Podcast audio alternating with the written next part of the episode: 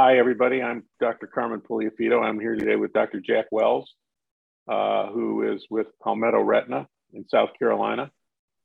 Jack, welcome to Retina Synthesis. Carmen, thank you so much for inviting me. I'm happy to be here. Jack's been a real uh, pioneer in clinical trials of diabetic retinopathy, and recently at the 2022 angiogenesis meeting, presented the two-year results from the Rhine and Yosemite studies um, on faricimab. Can you tell us a little bit about what faricimab is and why it should be of interest to physicians treating uh, macular diseases? Yeah, sure. So obviously, um, all the currently avail- available agents to treat diabetic uh, retinopathy, diabetic macular edema, have been centered on inhibition of VEGF. And there was a lot of preclinical evidence um, that um, the angiopoietin uh, pathways uh, might be important um, to look at in terms of promoting vascular stability. So we know that in um, the same conditions that VEGF is upregulated, there's upregulation of angiopoietin 2, which tends to destabilize uh, the endothelium and uh, uh, lead to vascular instability and leakage. And so this um, uh, molecule, faricimab, is uh, really the first bispecific uh, antibody in, um, in ophthalmology where there is a arm that uh, binds VEGF and an arm that binds uh, angiopoietin 2. And it seems that the combination of those, inhibiting both of those, leads to greater stability of the uh, diabetic vasculature and longer uh, duration of treatment effect than VEGF inhibition alone. So, at the angiogenesis, you presented the two year results of Yosemite and Rhine. So, why don't you tell us a little bit about these trials and how they were designed and what the questions they asked were? So, Yosemite and Rhine were two very large uh, phase three trials. That's really the largest trials of DME that I'm aware of. And um, they both um, looked at treatment of center involved diabetic macular edema uh, with faricimab in two different dosing schedules versus a, aflibercept uh, at its regular, usual uh, labeled dosing schedule. So, uh, eligible patients uh, had to have center involved DME with a OCT central subfield thickness greater than 325 microns and visual acuity of 2040 to 2320.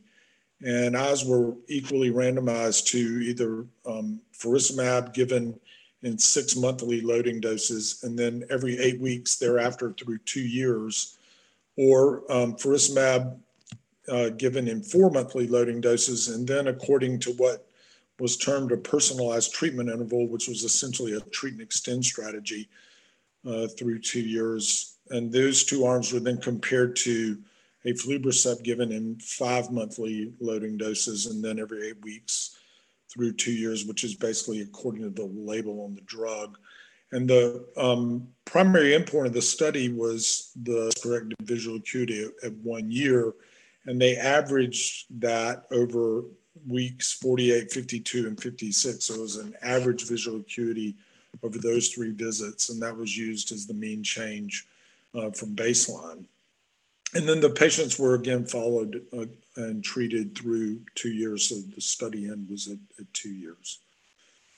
So that was basically the design. The design, the treat, the treat and extend um, group. They were given four monthly doses at, at, from baseline, and then monthly dosing was continued until they achieved a central subfield thickness of less than 325 microns.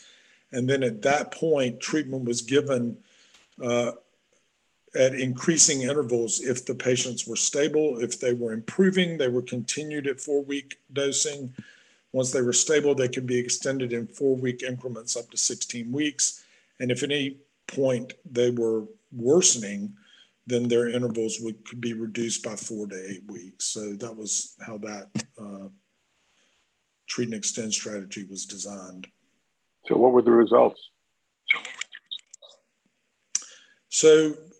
importantly, so the primary endpoint was the mean change in visual acuity. And in, uh, in both studies across all three arms, roughly at one year, all groups gained about 11 letters. So there was no, faricimab, faricimab was non-inferior. They were basically equal vision results. Um, and that change, mean change in vision was sustained through two years. Um, so that was that was good to see. The main uh, thing though was in the faricimab uh, treat and extend group, the per- personalized treatment interval group. Um, at one year, 50% of those eyes uh, were on a 16 week dosing schedule, and another 20% were on a 12 week dosing schedule. So 70% of the eyes in that treat and extend uh, arm were on a 12 week or longer uh, dosing schedule. Um, so obviously for the angiogenesis presentation, it was the first presentation of the two-year results. Everybody was very interested to see whether that durability signal would be sustained. And in fact, it was not only sustained, it was it was increased at, at two years, 60 to 65% of the faricimab treat and extend arm were on a Q16 week dosing schedule, and another 15 to 20% were on 12 weeks. So almost 80% of eyes in that arm were on a 12 week or longer dosing schedule at two years. And also interestingly, it was that if an eye, 80% of the eyes that achieved a Q12 or Q week dosing schedule at one year continued to have that dosing schedule through two years. So there wasn't wasn't a lot of going back and forth. There was, uh, you know, sustained durability seen from one, year one to year two. So, uh, so most most eyes were able to be extended out. Yes, in that arm. And again, they were being compared to Q8 week dosing for the other faricimab arm and the aflibercept arm. And those two arms obviously were not extended past eight, eight weeks. Um, but when you look at um, the anatomic changes, um, the faricimab arms also were, um, you saw higher proportions of eyes in, treated for, with faricimab in both arms that had absence of DME, um, which was defined as a central subfield thickness of less than 325 microns. So um, over 80% of eyes in the faricimab arms at one and at two years had absence of DME. Um, the aflibercept arms was slightly lower at, at 70% roughly. Um, and also when you looked at intraretinal fluid on OCT, more faricimab treated eyes had absence of intraretinal fluid compared to the aflibercept group. And, and, and that was true whether it was on the Q8 week faricimab dosing or the treat and extend dosing. So reduced dosing did not seem to be associated with worse anatomic outcomes or visual outcomes. Um, and if the in the second year, the me, median number of injections in the faricimab treat and extend group was three, and in, it was five in the other two groups. So there was about treatment in that treat and extend group in year two. So you you've been involved in lead author on Protocol T that really I think it's fair to say revolutionized our approach to diabetic macular edema. So how do you how will you incorporate these findings into everyday management of patients with diabetic macular edema? Well, obviously, you know, anytime you see um, fairly convincing results from large phase three studies like this, it, you're certainly going to want to incorporate it into your practice. I think initially, um, you know, we have a lot of patients we know from, we, we know from Protocol T that chronic persistent uh, edema is very common, and we have a lot of patients that are continuing to come on a monthly basis uh, for a long period of time to try to manage their DME. And so those patients in particular that are you know, requiring frequent monthly injections on uh, aflibercept or ranibizumab, I would certainly uh, try to switch those patients over to faricimab. And, you know, once I see what kind of effect I'm getting in those kind of eyes in my clinic, then I'd be, you know, if I'm getting a good response, then I'm going to be very likely to start using it first line as well.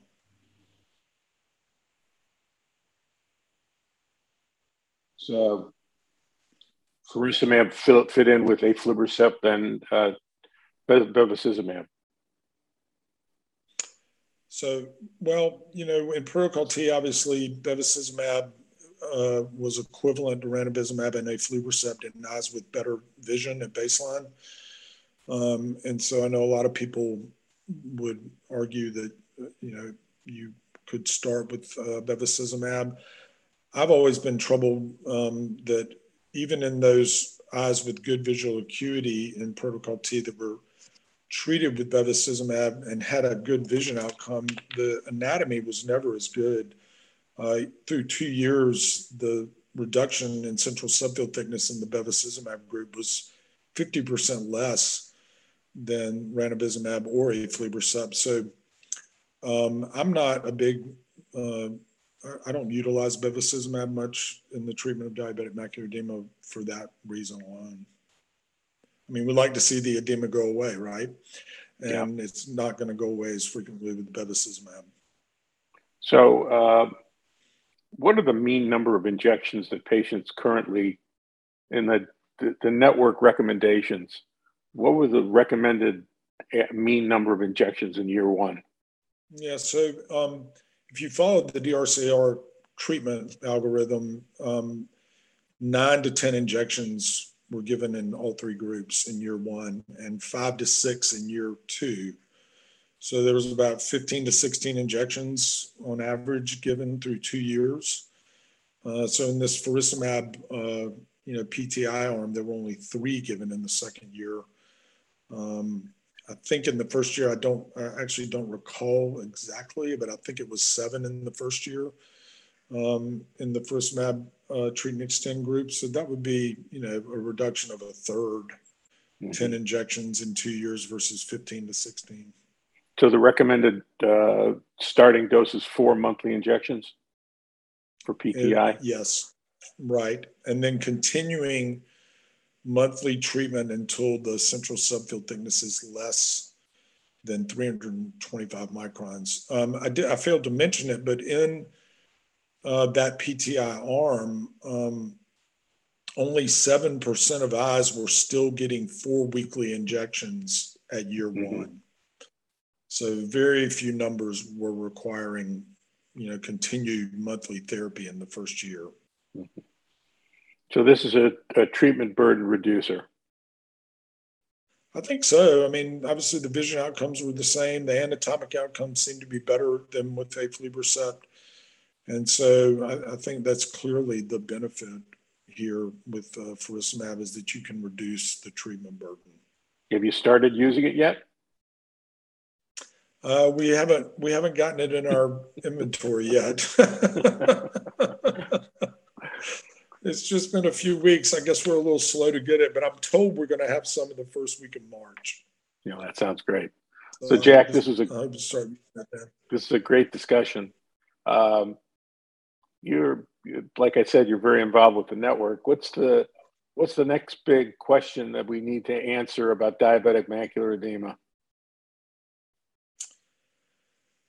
Well, that's a really good question. Um, I think that uh, you know there would be there are trials being considered right now looking at other uh, delivery systems, oral agents, um, which, you know, previously oral agents have always been complicated by systemic side effects.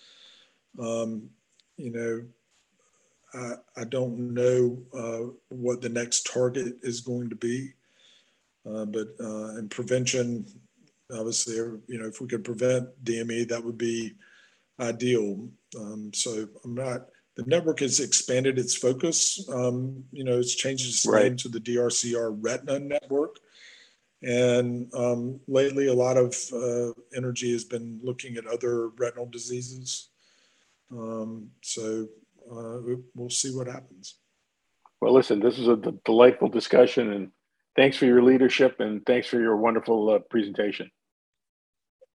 Well, thank you. I really appreciate your invitation to discuss it. Okay, bye bye.